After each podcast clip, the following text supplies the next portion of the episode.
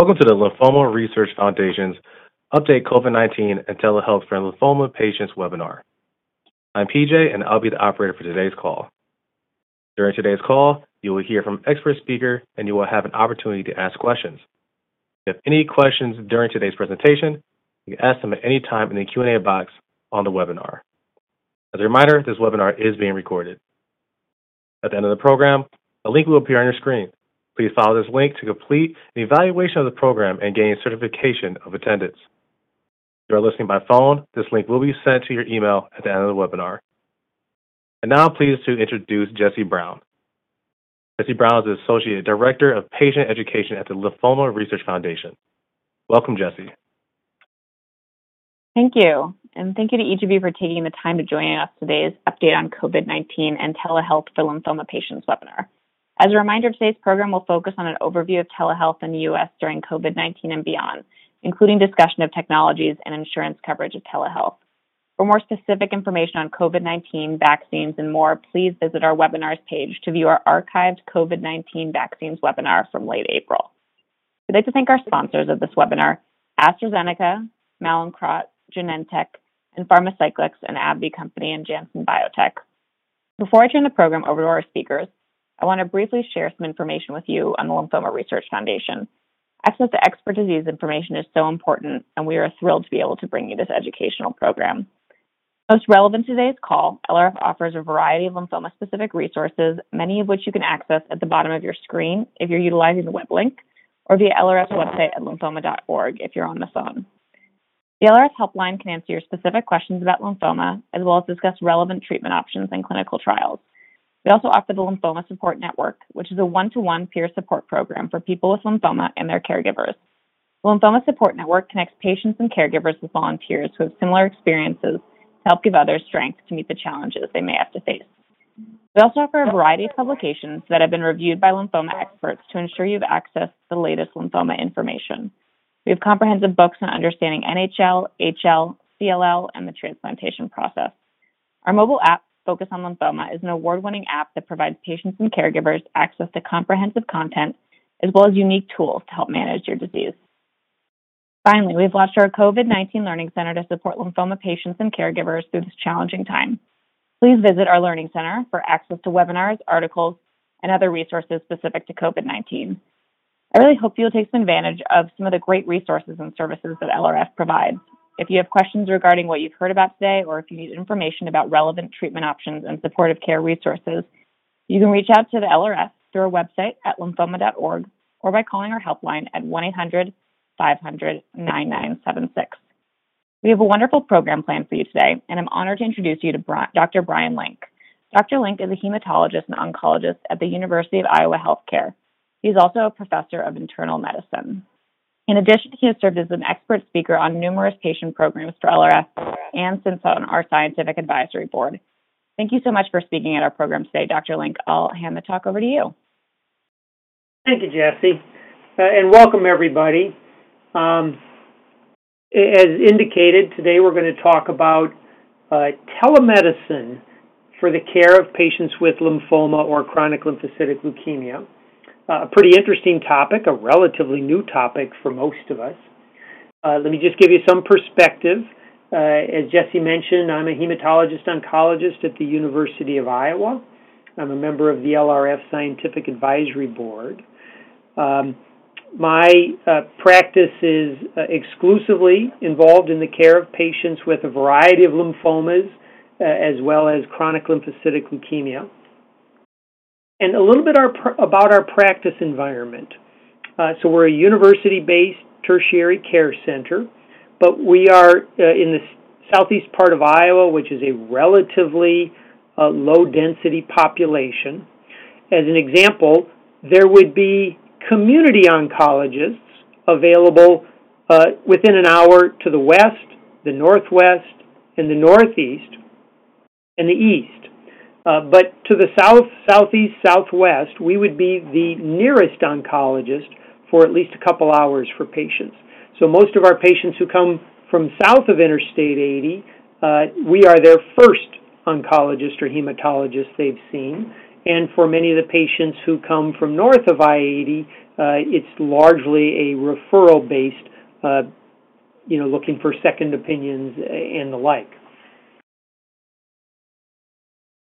So it's in that context, and, and like all centers, uh, we we were involved, we have been involved with telehealth uh, that was brought on in a relatively rapid fashion uh, based on the pandemic last year.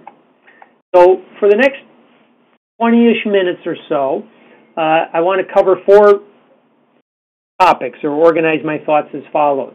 Uh, I'll give you a brief update on COVID from my perspective as a lymphoma specialist.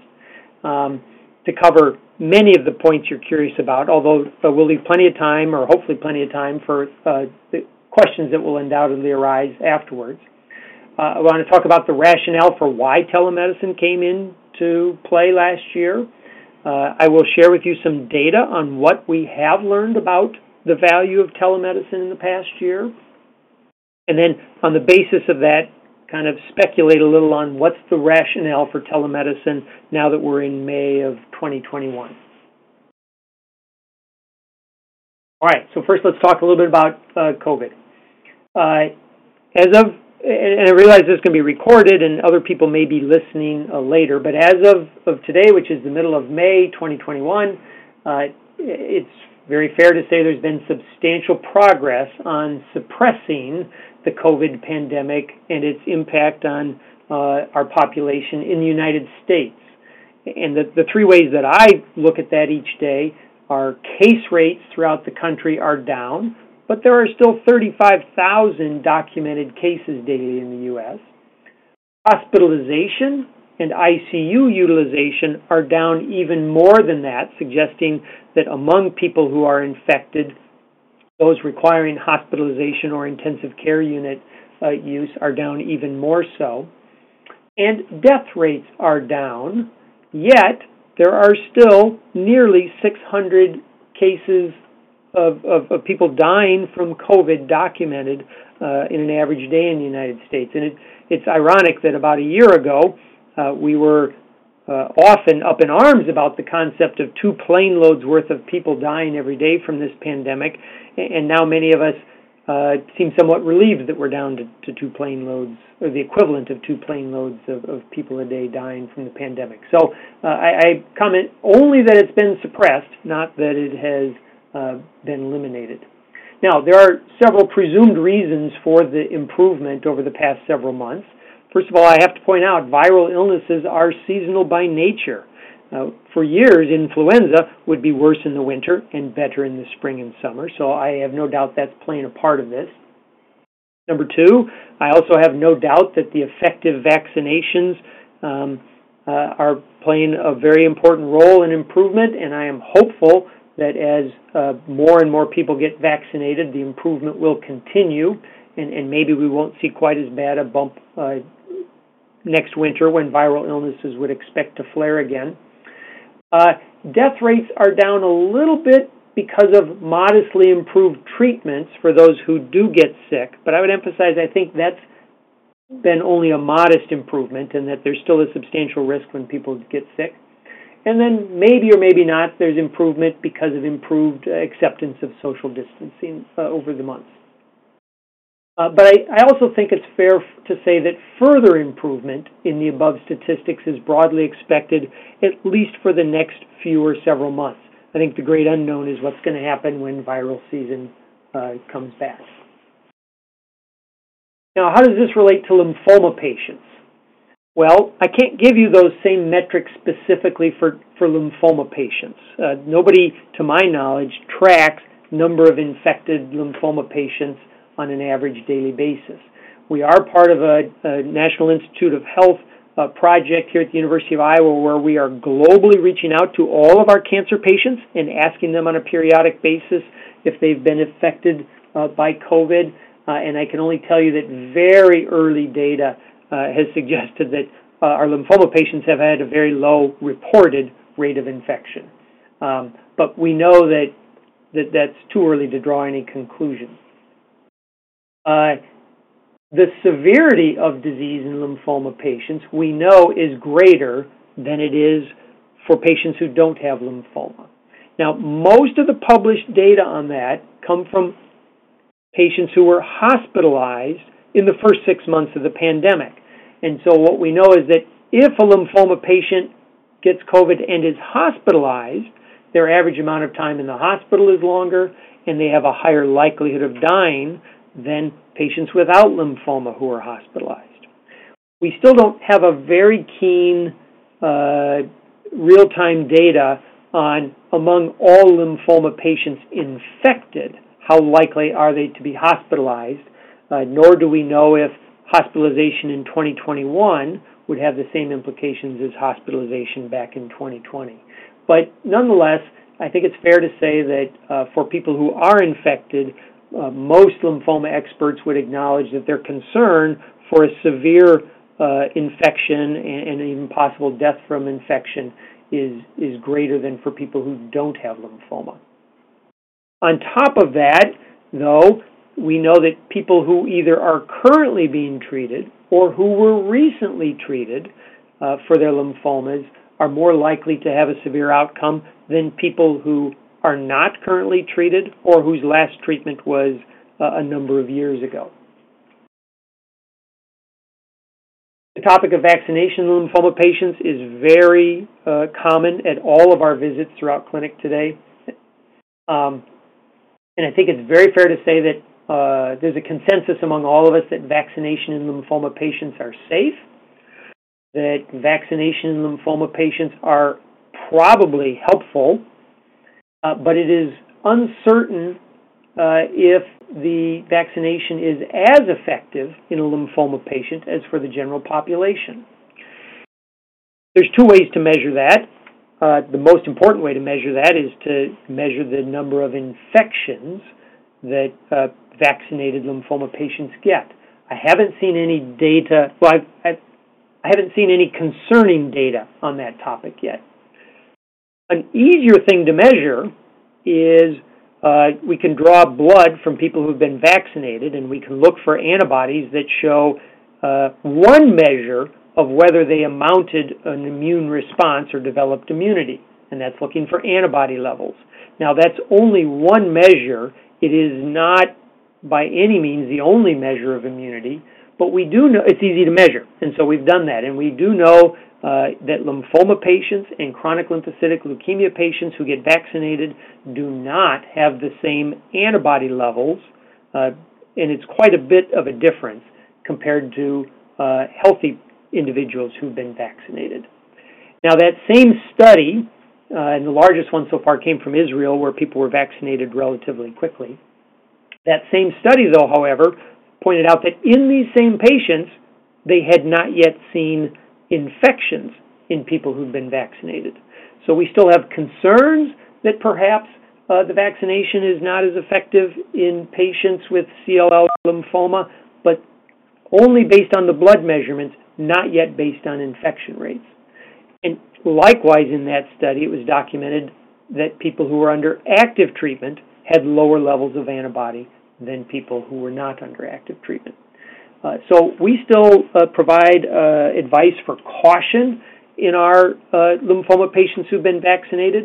We encourage them all to get vaccinated. We really encourage them to make sure their surrounding daily environment is vaccinated to the point that they have influence over that. Um, and then, um, but we remind them that they're probably not as protected as everybody else, and that uh, the degree to which they experience freedom from uh, social isolation and personal protection uh, equipment probably depends on what's happening around them. So they should be aware of uh, the environment of those who they work with, whether they're infected, and, and then certainly what case rates are doing in their own uh, communities. Okay, let's move on to, to, telemedicine, which is the main topic of today's uh, discussion. Uh, what's the rationale? Why did telemedicine show up in early 2020? And this is not at all unique to lymphoma care. And I would emphasize that telemedicine was initially conceived, at least in our environment, not so much to protect you and other immune compromised patients from having come to the hospital as it was to preserve the hospital and its resources and its personnel for a potential tsunami of COVID cases. Uh, we were under a very real uh, unknown situation. We were very concerned that if people started coming to our hospital, that it would infect uh, our staff and our uh, workers and our doctors and our nurses and our pharmacists, and that as an institution we just wouldn't be able to provide care for anybody. And so, in in it was not so much we think it's a bad idea for the patients to come here as much as we're not sure it makes sense for anybody to come here uh, if if we can all possibly uh, avoid it. And we were very worried about how much of our resources we would need to devote to the care of patients who were infected with COVID.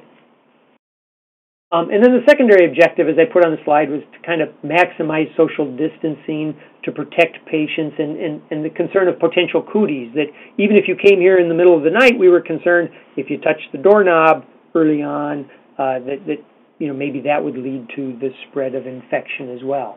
So subsequently, we've obviously learned that touching the doorknobs does not seem to be uh, much of a factor. We also learned that uh, uh we were able to not only care for our COVID patients, but also provide care for a number of our other patients as well.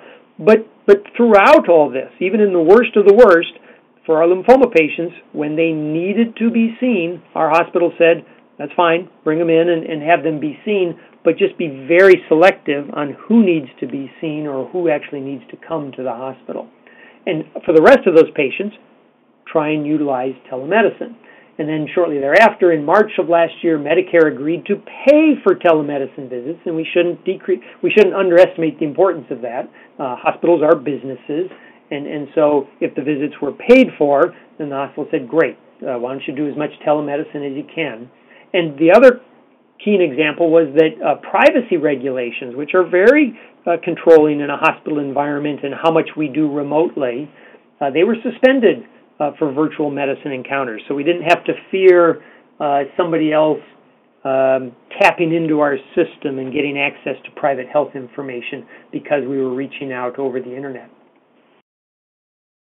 So now that we've had a year plus of telemedicine, what have we actually learned? And there's been a lot of uh, research gone into saying, well, gee, does this telemedicine work in the long run? Is it a great idea? The easiest thing to measure is patient satisfaction. So there have been a few large studies of patient satisfaction, and it's very clear in all the surveys that patients who get telemedicine, and again, this is broadly across medicine, not just lymphoma, uh, remain quite satisfied with telemedicine.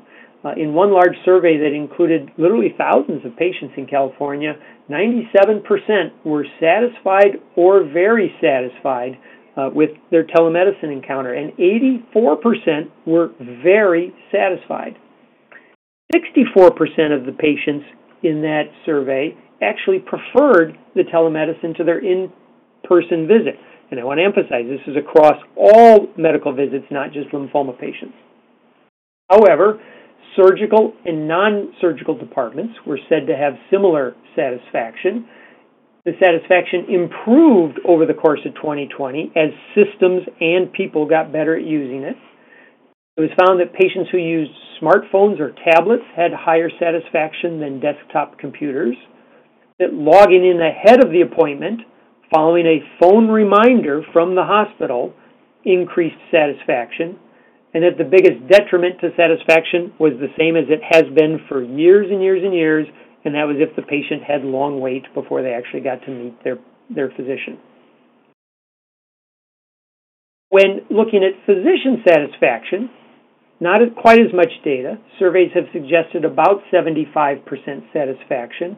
And the summary would be the physician said, well, it was better than no contact at all. But there was clearly some confusion and concern, as there is in our own environment, about the ability uh, uh, to practice or to, to contact somebody in a different state as to whether or not it's covered by licensing. In our environment, we got a temporary waiver to reach out to our patients in Illinois, Wisconsin, those who had wintered down in Florida or Arizona, uh, but but that has since been rescinded, and we are told we are not allowed to practice medicine to people who aren't in the state of Iowa currently. Although sometimes that becomes a don't ask, don't tell phenomenon. Here's another picture on your uh, slide that, that is a, a, different survey. This is a survey that came out of Sloan Kettering, a practice environment notably different than our own. And you can see that um, they asked a, a, couple of questions. Yellow means that the patients loved the answer. Blue means they liked the answer. And then uh, orange or dark blue or green said, eh, fair to middling, that I was happy. And then each question has the office visit on top and a telemedicine visit on the bottom. And so a real quick survey would say that the yellow lines, which means I thought this was a great visit, are very similar between the office visits and the telemedicine visits. And that's true for the friendliness of the physician, the explanations given by the physician, the concern shown by the physician, the ease of scheduling the physician, and the likelihood of recommending this practice to somebody else. So again, that suggested patient satisfaction very high. And in fact, if you look at those same questions then, uh, red means I really didn't care whether I had no preference between an office visit and a telemedicine visit. Green is I thought the office visit was better. In blue, I thought the telemedicine visit was better. As you can see, most patients didn't care, and there were maybe equal numbers that preferred office to telemedicine. Telemedicine was much better at treatment related costs, travel, lost wages, time away. Uh, office was better for the quality of the visit, the personal connection with the physician a little bit. Um, but overall preferred visit type was somewhat neutral to slightly advantaged telemedicine.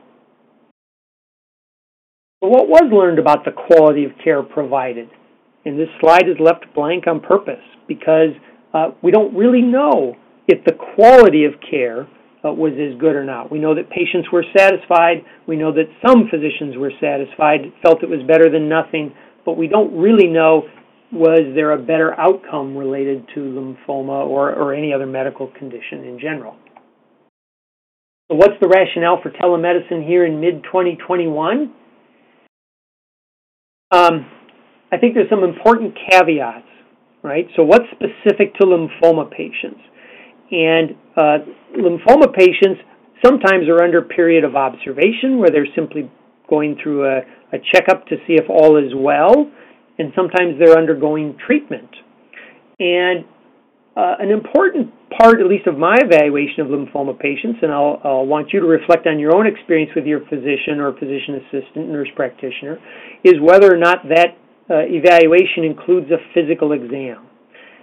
Speaking personally, simply for myself, uh, I'm a little bit older. I've, I was born in the 1960s and I was trained in the 1980s, and I was trained a lot to rely on uh, both my, my in-person assessment of how the patient looks and and then on examination what I find. And often, as you know, we're, we're checking your lymph nodes or other tumors with physical examination, and that's something that's very challenging or impossible to do with telemedicine. So, so I think it's easy to say telemedicine will never fully replace office visits and probably shouldn't replace office visits for patients who are actively undergoing treatment we don't really have a fear of you coming to see us anymore. So, so for that standpoint, we're not motivated to necessarily do telemedicine. But it, it potentially, we could learn a lot from the patient satisfaction information as a great option when talking or visiting is all you need. It avoids travel, which is huge. It allows uh, loved ones to join via conferencing without missing work. So that's uh, can be very useful. Um, and it still optimizes social distancing. At the beginning of the presentation, I pointed out that even though hopefully many of you are vaccinated, um, it's not yet time for you to, to relax your social distancing in general. And so there still is that potential advantage. But all of this forces us to evaluate when is talking enough? Is it true for some of those uh, how are things going visit that talking can be enough? Maybe indeed that's the case. You can always get your lab work done locally and have that uh, provided by e- email or, or fax. Um, but I, but I think we need to evaluate when are conversational visits enough to assess symptoms versus when do we feel the need for a physical exam. Physician engagement and patient satisfaction certainly need to be uh, addressed equally. Um, I know I would go crazy if I had to, to, to, still do entire days of telemedicine. I miss that personal engagement. Um, and, and so ultimately, I think the, the long term use for telemedicine is likely to be variable from center to center based upon the dependency of a practice for travel. I'm in several discussion groups where we, we talk about the impact of COVID and uh, smaller community groups where patients don't have to travel as far uh, are not doing much telemedicine anymore. The, the biggest referral centers, some of the referral centers in our country, patients fly from all over the country or all over the world to get there. That was had a huge impact uh, on their ability to continue to maintain a practice, and so they were more aggressive about utilizing telemedicine and probably will be in the future. Um, but ultimately, I think insurance coverage and payment opportunities will have a lot to say about this option uh, because, as I said, you know, even though this is a practice, uh, it, hospitals are also in, not going to be able to provide services that, that aren't paid for um, by uh, by third-party payers.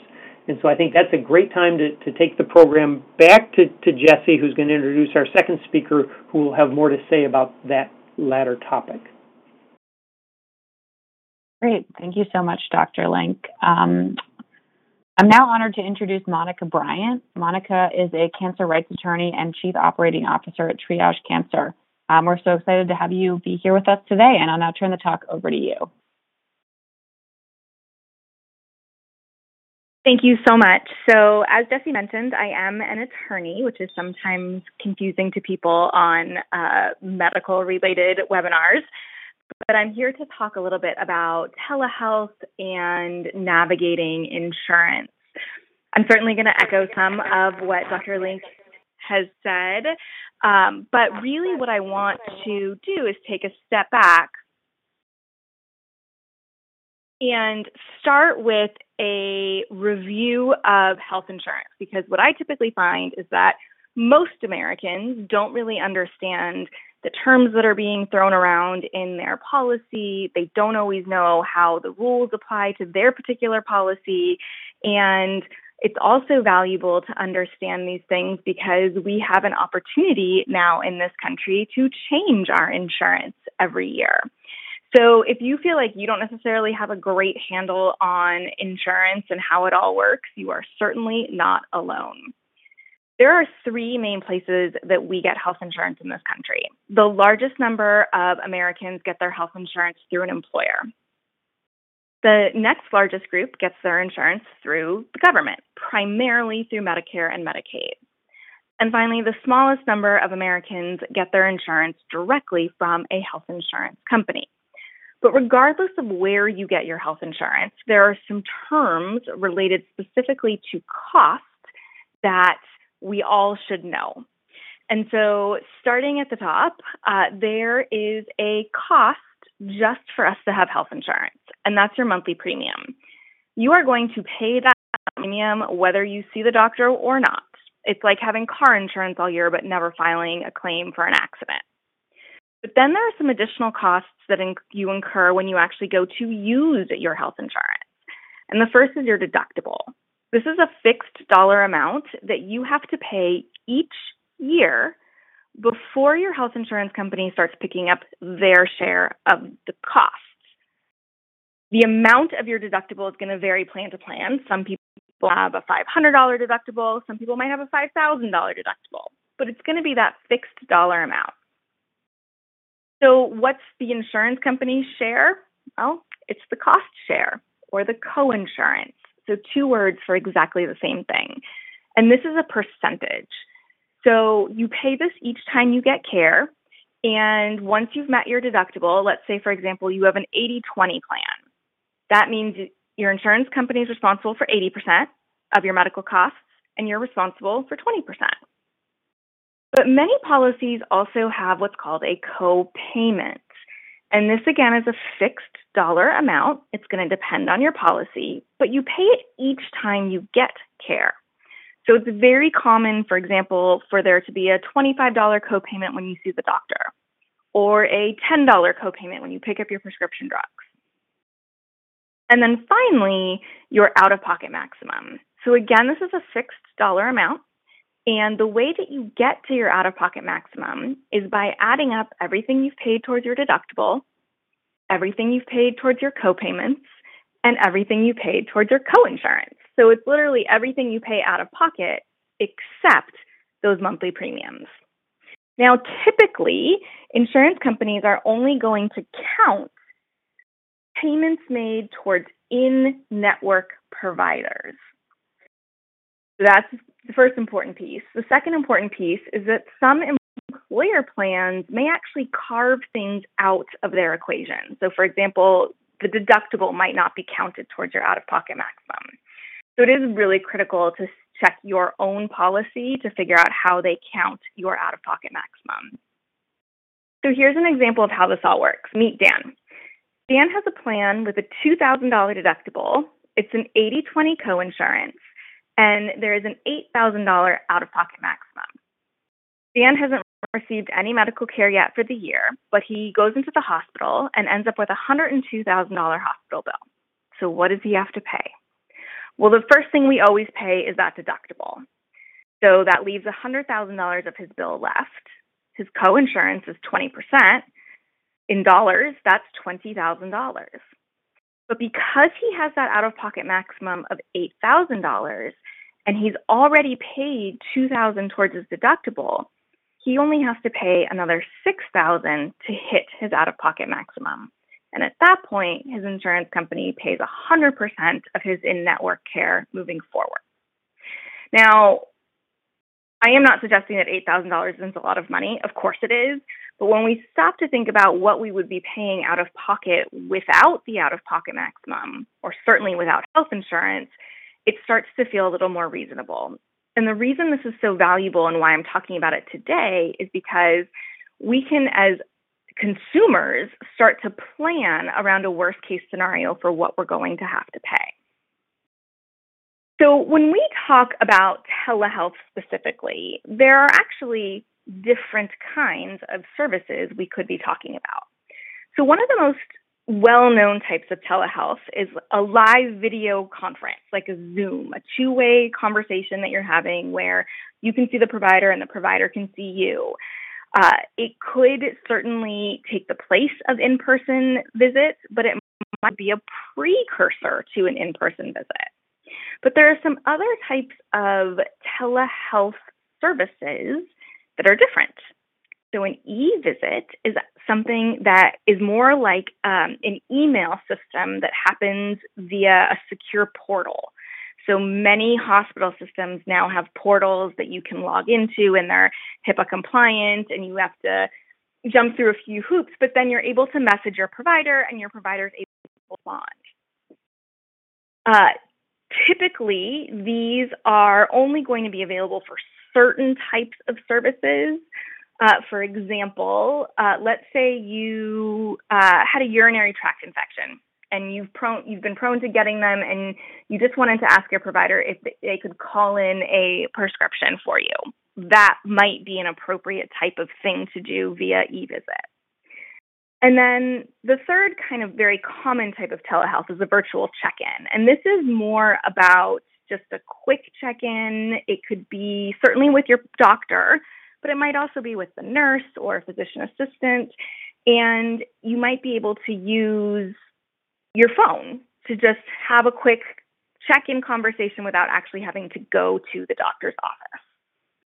So, I will acknowledge that this is not an extensive list. These are three types that Medicare specifically refers to.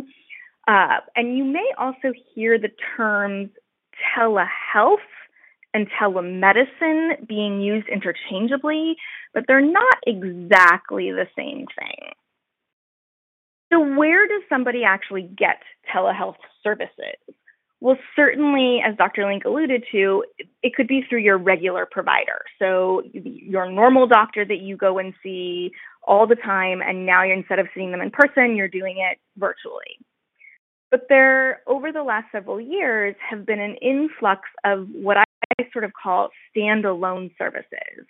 And these are just two examples I, I pulled out, but they are akin to sort of an urgent care type setting where you would go where you're going to go see a provider that you've never met before and you're just going to get services for kind of an acute situation. And these standalone services can actually be relatively affordable. So you can see these two are both under $100 for the visit. They will bill insurance, but even if you don't have insurance, it's this fee. And well, I wouldn't necessarily say it would be appropriate for cancer treatment. Many people have other types of medical situations where maybe seeing their provider isn't uh, possible. And one example of that is if you're traveling in another state um, or maybe even another country. And if your insurance doesn't have coverage for out of network providers, it actually might be more affordable for you to use one of these services for that acute need than it would be to actually go and see a physician in person. So, the original concept of telehealth was to try to provide basic care to individuals who lived in rural areas and who tended to be underserved. But what studies over the year have shown us is that telehealth is super efficient and cost effective to deliver some pretty basic healthcare services. There are certainly some benefits to providers and patients, um, and we have the, the research to, to show even pre 2020. But even with all that good news, there are still some pretty significant barriers to accessing telemedicine.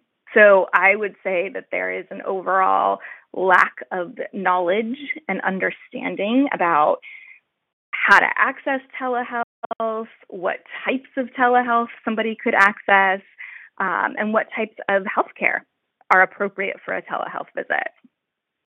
Certainly, the technology can be challenging. So, if somebody doesn't have a smartphone, a tablet, or a computer, maybe they are not going to be able to access the video services that are sometimes required for these visits. Maybe they're on a monthly data plan where they don't have enough data for an extensive video call. Or maybe they just don't have access to broadband internet, like almost 130 million Americans. So technology continues to be a barrier. Another barrier, as Dr. Link alluded to, are the federal and state laws. So many of the laws regulating healthcare were passed long before there was even a World Wide Web. And they certainly don't account for using technology for medicine in this way. So, for example, there are sometimes challenges with HIPAA's privacy rules. Um, now, as Dr. Link mentioned, there's been some exceptions to these rules during COVID, but they can still be a potential issue depending on what type of service you're receiving. The Controlled Substances Act is a uh, federal law that imposes a uh, prohibition on online prescribing for certain controlled substances without first having an in person evaluation. So that's a barrier depending on what your needs are. Now, again, exception in light of the pandemic, but once we're no longer in a state of emergency, this is going to become an issue again in terms of accessing telemedicine. And then the state licensing laws. So most states require healthcare providers to be licensed in the state in which they're practicing. But as we know with technology, you could be connecting with patients in a different state. Um, and we see this certainly being a problem in border communities where someone might live in one state but work in another state. And so maybe they have health insurance in one state and a doctor in that state, but they live in another state. I will say almost all of the states have issued emergency rule changes due to the pandemic. But once again, once that state of emergency ends, we don't quite know what's going to happen. And then finally, the cost. There is very little uniformity with health insurance coverage for telehealth services. So, with all of these barriers, it begs the question were people actually using telehealth? And it turns out it was pretty limited. So in 2016, uh, the studies, the numbers vary slightly depending on what studies you look at, but around 0.8% of patients were accessing who had who were entitled to access telemedicine were using it. And, and that was in 2016. The number went up slightly in 2018 to 2.4%, but still pretty limited. So, perhaps unsurprisingly, the number skyrocketed, relatively speaking, to 23% of adults having admitted to using telehealth services last year. And of course, we don't have a proven causality for that jump. So, certainly, it could be that more people were hesitant to venture out and exposure and all of that. Uh, I wonder if more providers, like Dr. Link mentioned, were telling their patients, hey, this is an option for you. Don't come into the hospital. We can see you virtually. Um, was it that the rules were relaxed? So it became easier to access these services. My 100% guess in that right now is that it was probably a mixture of all three factors. But even with increased access, the health insurance coverage is still a barrier. And the coverage varies dramatically based on where you access your insurance from. So, plans uh, that are sold by private insurance companies uh, don't have a bright line rule as to what if they have to cover telehealth or not. Prior to COVID, 41 states and DC had some variation of laws governing reimbursement to providers, uh, but there weren't really rules about what patients were charged. We also know that certain employer plans are considered self funded, and so they're not actually insurance at all, and there were no rules about coverage for telehealth. So, since COVID, we've certainly seen a patchwork of changes. So, some insurance companies are providing coverage, but only if the visit, the need for the visit, was due to COVID.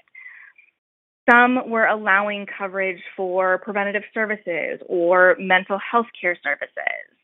Uh, some insurance companies were eliminating out of pocket costs completely if people were using telehealth instead of going into a facility. Uh, certainly, we saw other changes like relaxing the rules. So, for where somebody could be in an appointment. So, for some companies, uh, pre pandemic, they said you can't be using telehealth services at home. But if, for example, you are living, you're at an assisted living facility, you can use telehealth. And those kinds of rules started to be relaxed due to COVID. A good number of the companies would only reimburse for a video appointment prior to COVID and then relax those rules to allow for some, you know, phone call only type appointments. So basically, the moral of the story with individual and employer plans is it's all over the place. Medicare uh, had some changes as well. And uh, in fact, a study came out this morning that showed that more than one in four Medicare beneficiaries had a telehealth visit between the summer and fall of 2020. So that's a pretty big jump. Now, how how Medicare is going to cover telehealth depends on which type of Medicare you have. So if you have original Medicare, telehealth services are covered under Part B, which is your medical insurance. And with Part B, there is an annual deductible and a 20% coinsurance. And that's the same for in person and virtual visits. However, COVID, or excuse me, Medicare did decide to waive some of those copayments for certain services. Now, if somebody instead of Part B receives their medical insurance through a managed care Medicare Advantage plan, those are actually sold by private insurance companies. And while CMS did relax the rules for Medicare Advantage plans, there wasn't a requirement that they cover telehealth services. So you might have a friend that says, "Oh, my my appointment was covered," uh, and you're wondering why yours wasn't. It could be that they had original Medicare and you have a Medicare Advantage plan. And then finally, Medicaid. So Medicaid provides coverage to individuals who have low incomes and sometimes low asset levels and have to fit in another category, like having a disability. But what's interesting about Medicaid is while it's a federal health insurance program, it's administered by the states. Therefore, there are wide differences in coverage between the states for telehealth. I would say across the board prior to COVID, Medicaid recipients were not allowed to access telehealth services from home or have audio only, phone only appointments. And when you stop and think about the individuals who have Medicaid coverage, these are particularly problematic barriers because we're talking about individuals with disabilities who might not be able to travel and those with low incomes who might not have smart devices or internet access. Thankfully, many states made some emergency exceptions to their rules and are expanding access to telemedicine, but it is so state specific. So, all of this is to say, to set up the one line that is, you shouldn't assume that you do or don't have coverage for telehealth if you're interested in accessing it. You have to contact your specific insurance provider to ask how they will or won't cover telehealth. But I wish it was that simple. I think you need to be incredibly specific in your questioning. For example, you can't just call and say, Do you cover telehealth? Because the coverage might depend on the type of medical service you need. So it should be something more specific, like, Do you cover telehealth for an urgent care need or mental health services or whatever it is that you need? Certainly asking if a prior authorization is needed, questions around cost. So it could be that all the costs are going to be the same for in person visits, but it might not be. And then I think it's incredibly important to understand if the costs that you pay out of pocket to access telemedicine are going to count towards your deductible and your out of pocket maximum. I think it is very important to understand if there is a certain uh, service or network of providers that you need to use uh, so, for example, there were some companies that said we will only cover telehealth services if you use this specific app. And then I think finally, once you have all the answers to these questions, the last question needs to be Are these the answers normally, or is this just an exception due to COVID? Because that will be really helpful for you to understand how you can utilize these services moving forward. And then, even if you've asked ahead of time and tried to cover all your bases, you might still be faced with a denial of coverage. But the good news is you might not need to take no for an answer. Generally speaking, as consumers, we have the opportunity to appeal denials of care. And unfortunately, not enough consumers are doing that. So we know that of the 40 million plus claims that are denied by insurance companies, less than 0.2% are ever denied. So with that, uh, I just want to let you all know that in addition to uh, LRF's amazing resources, Triage Cancer has a host of free resources as well, specifically around the legal and practical issues that arise, like health insurance coverage and employment and appeals. Um, and so I certainly encourage you to check those out. And we have two new resources specifically on appeals, including one of our animated videos that's available in English and Spanish, and a uh, sort of choose your own adventure tool on cancer finances uh, on appeals that will lead you through a series of questions. And then, based on how you answer those questions, it'll take you to the most targeted information. So, with respect to what's next, your guess is as good as mine. There are certainly really significant practical reasons why telehealth will continue to be useful, um, both in and out of cancer care. The, the travel piece, it reduces childcare, it's less time away from work. We also suspect that there's going to be additional treatment adherence and potentially um, more uh, addressing of side effects because people will be able to talk to their providers on more of a real time basis instead of waiting until the next appointment. So, all of these emergency exceptions that have made it easier for us to use telemedicine theoretically go away as soon as the president declares the state of emergency over. That being said, there are multiple pieces of legislation pending in Congress, including proposals to make some of these exceptions permanent, certainly to expand Medicare coverage and to expand the scope of the type of providers that can provide telehealth services. So, if you're interested in learning more about those specific bills or about how uh, advocate for these changes, you can certainly check out our advocacy page at triagecancer.org. So, with that, I'll turn it back over to Jesse. Great. Thank you so much, Monica. Um, just as a reminder, uh, please keep your questions as general as possible so that the entire audience can benefit from the answer. Um, we'll take as many questions as possible, but if you have a question that does not get answered, you can always reach out to the LRF helpline at 800 500 9976, or you can contact Triage Cancer as well um, as they listed their resources.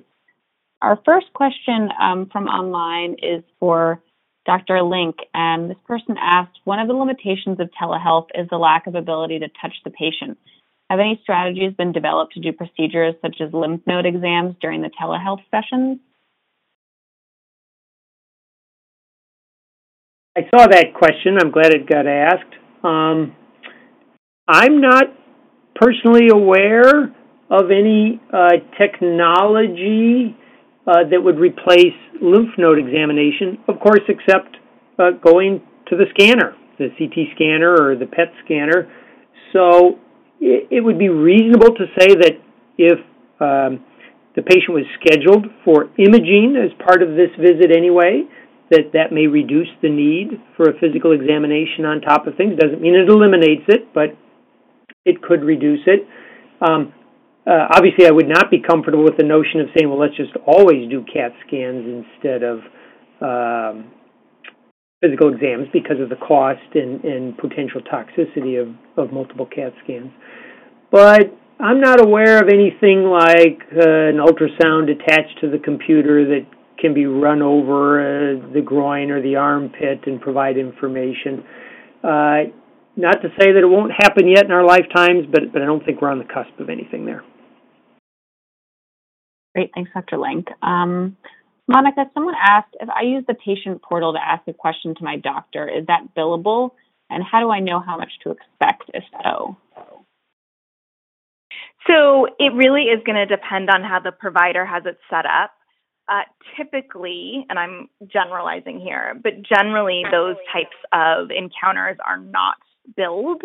Uh, but if you are questioning that, that is definitely something to talk to your provider about. Great, thank you. Um, Dr. Link, our next question for you is sorry, I think there's a little bit of an echo. Is it possible to participate in a clinical trial if it is the only treatment option via telemedicine?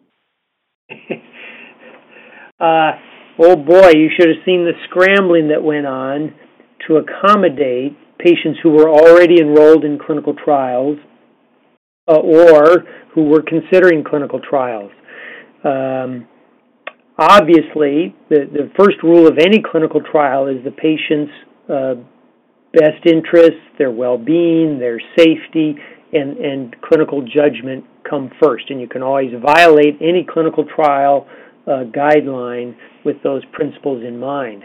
But the best way to, to conduct a clinical trial is to follow rules so that you can interpret the information you get from it. So there was this balance of every center and every doctor was making their own decisions on which patients they were advising not to come in to get physical examinations when the study uh, rules had been they should get physical examinations. So uh, there was a lot of effort on the part of uh, the researchers and local um, research uh, ethics boards about which rules were okay to break and not to break.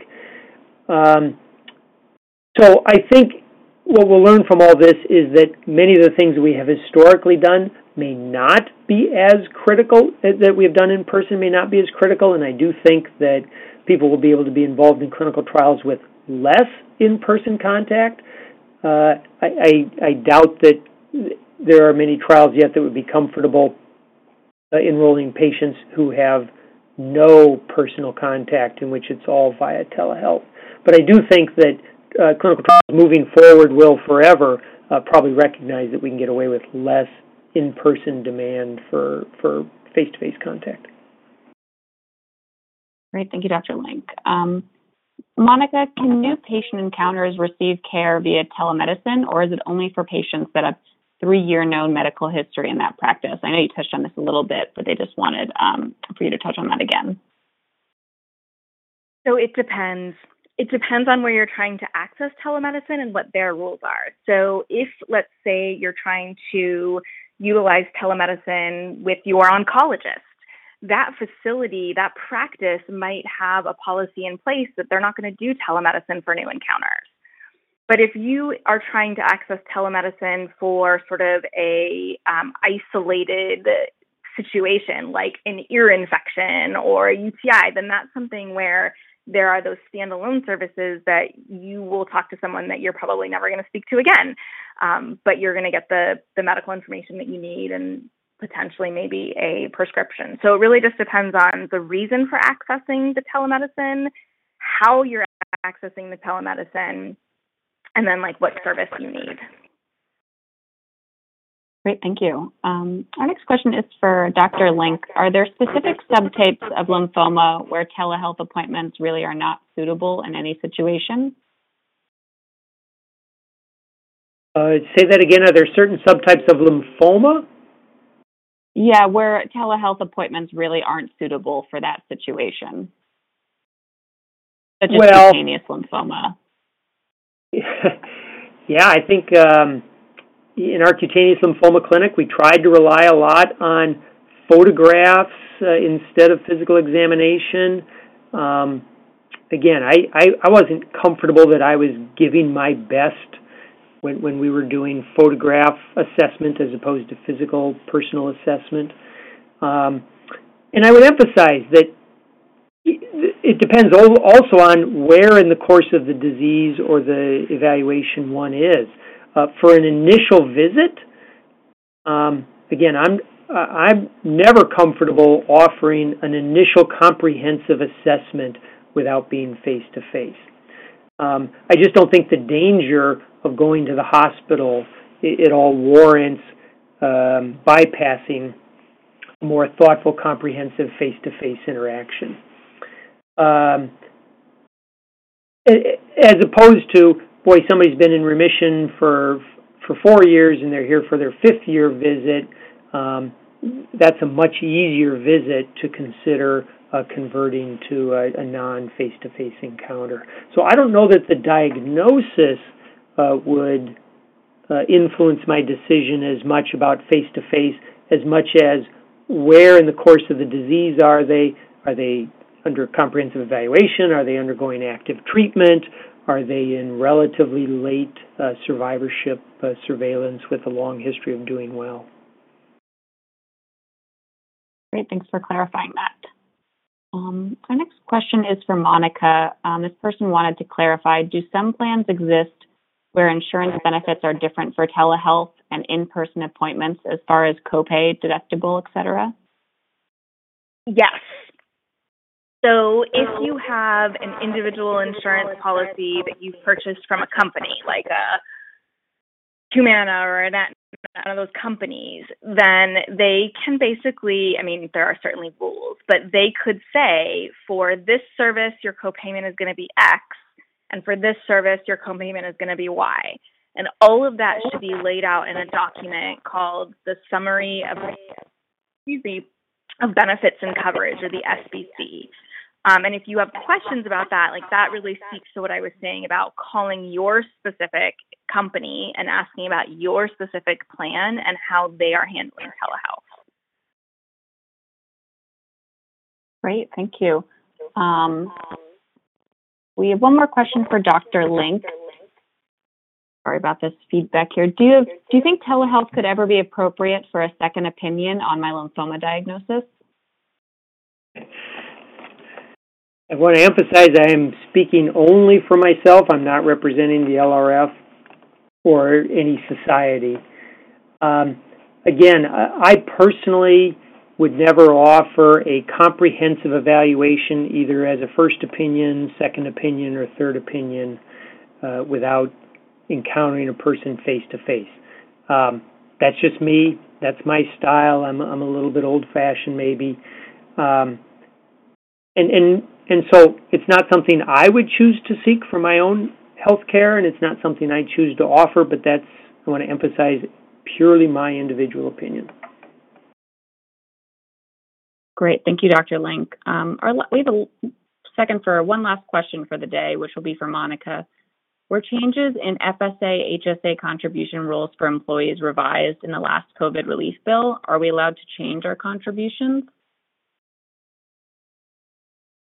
So it seems to be impossible for me to answer a question without starting with it depends. So it depends what type of FSA you're talking about. So the latest COVID relief bill, which was the American Rescue Plan Act, did actually increase the amount that you could put in for dependent care flexible spending. It didn't uh, increase for uh, healthcare FSAs. However, it did allow for some more flexibility in using funds. So, any unused funds for plan years of 2020 or 2021 are able to be rolled over. And that is a uh, new development. So, typically, FSAs are, are more of like a use it or lose it type situation. So, we actually have a blog on this at triagecancer.org if you'd like more specific details other than what I've just given you. Great. Thank you so much. Um, and thank you to both of you for uh, joining us on today's call. Uh, this was really great and very timely and, and really informative. And everyone will be able to listen to this call. Um, we'll archive it on our site for um, six months to a year after this. So if you have any questions or you want to look back at the resources, um, you can definitely do so. Um, we'd also like to thank our sponsors again for making this program possible AstraZeneca, Genentech, Mallinckrodt, and Pharmacyclics and AbbVie Company, and Janssen Biotech.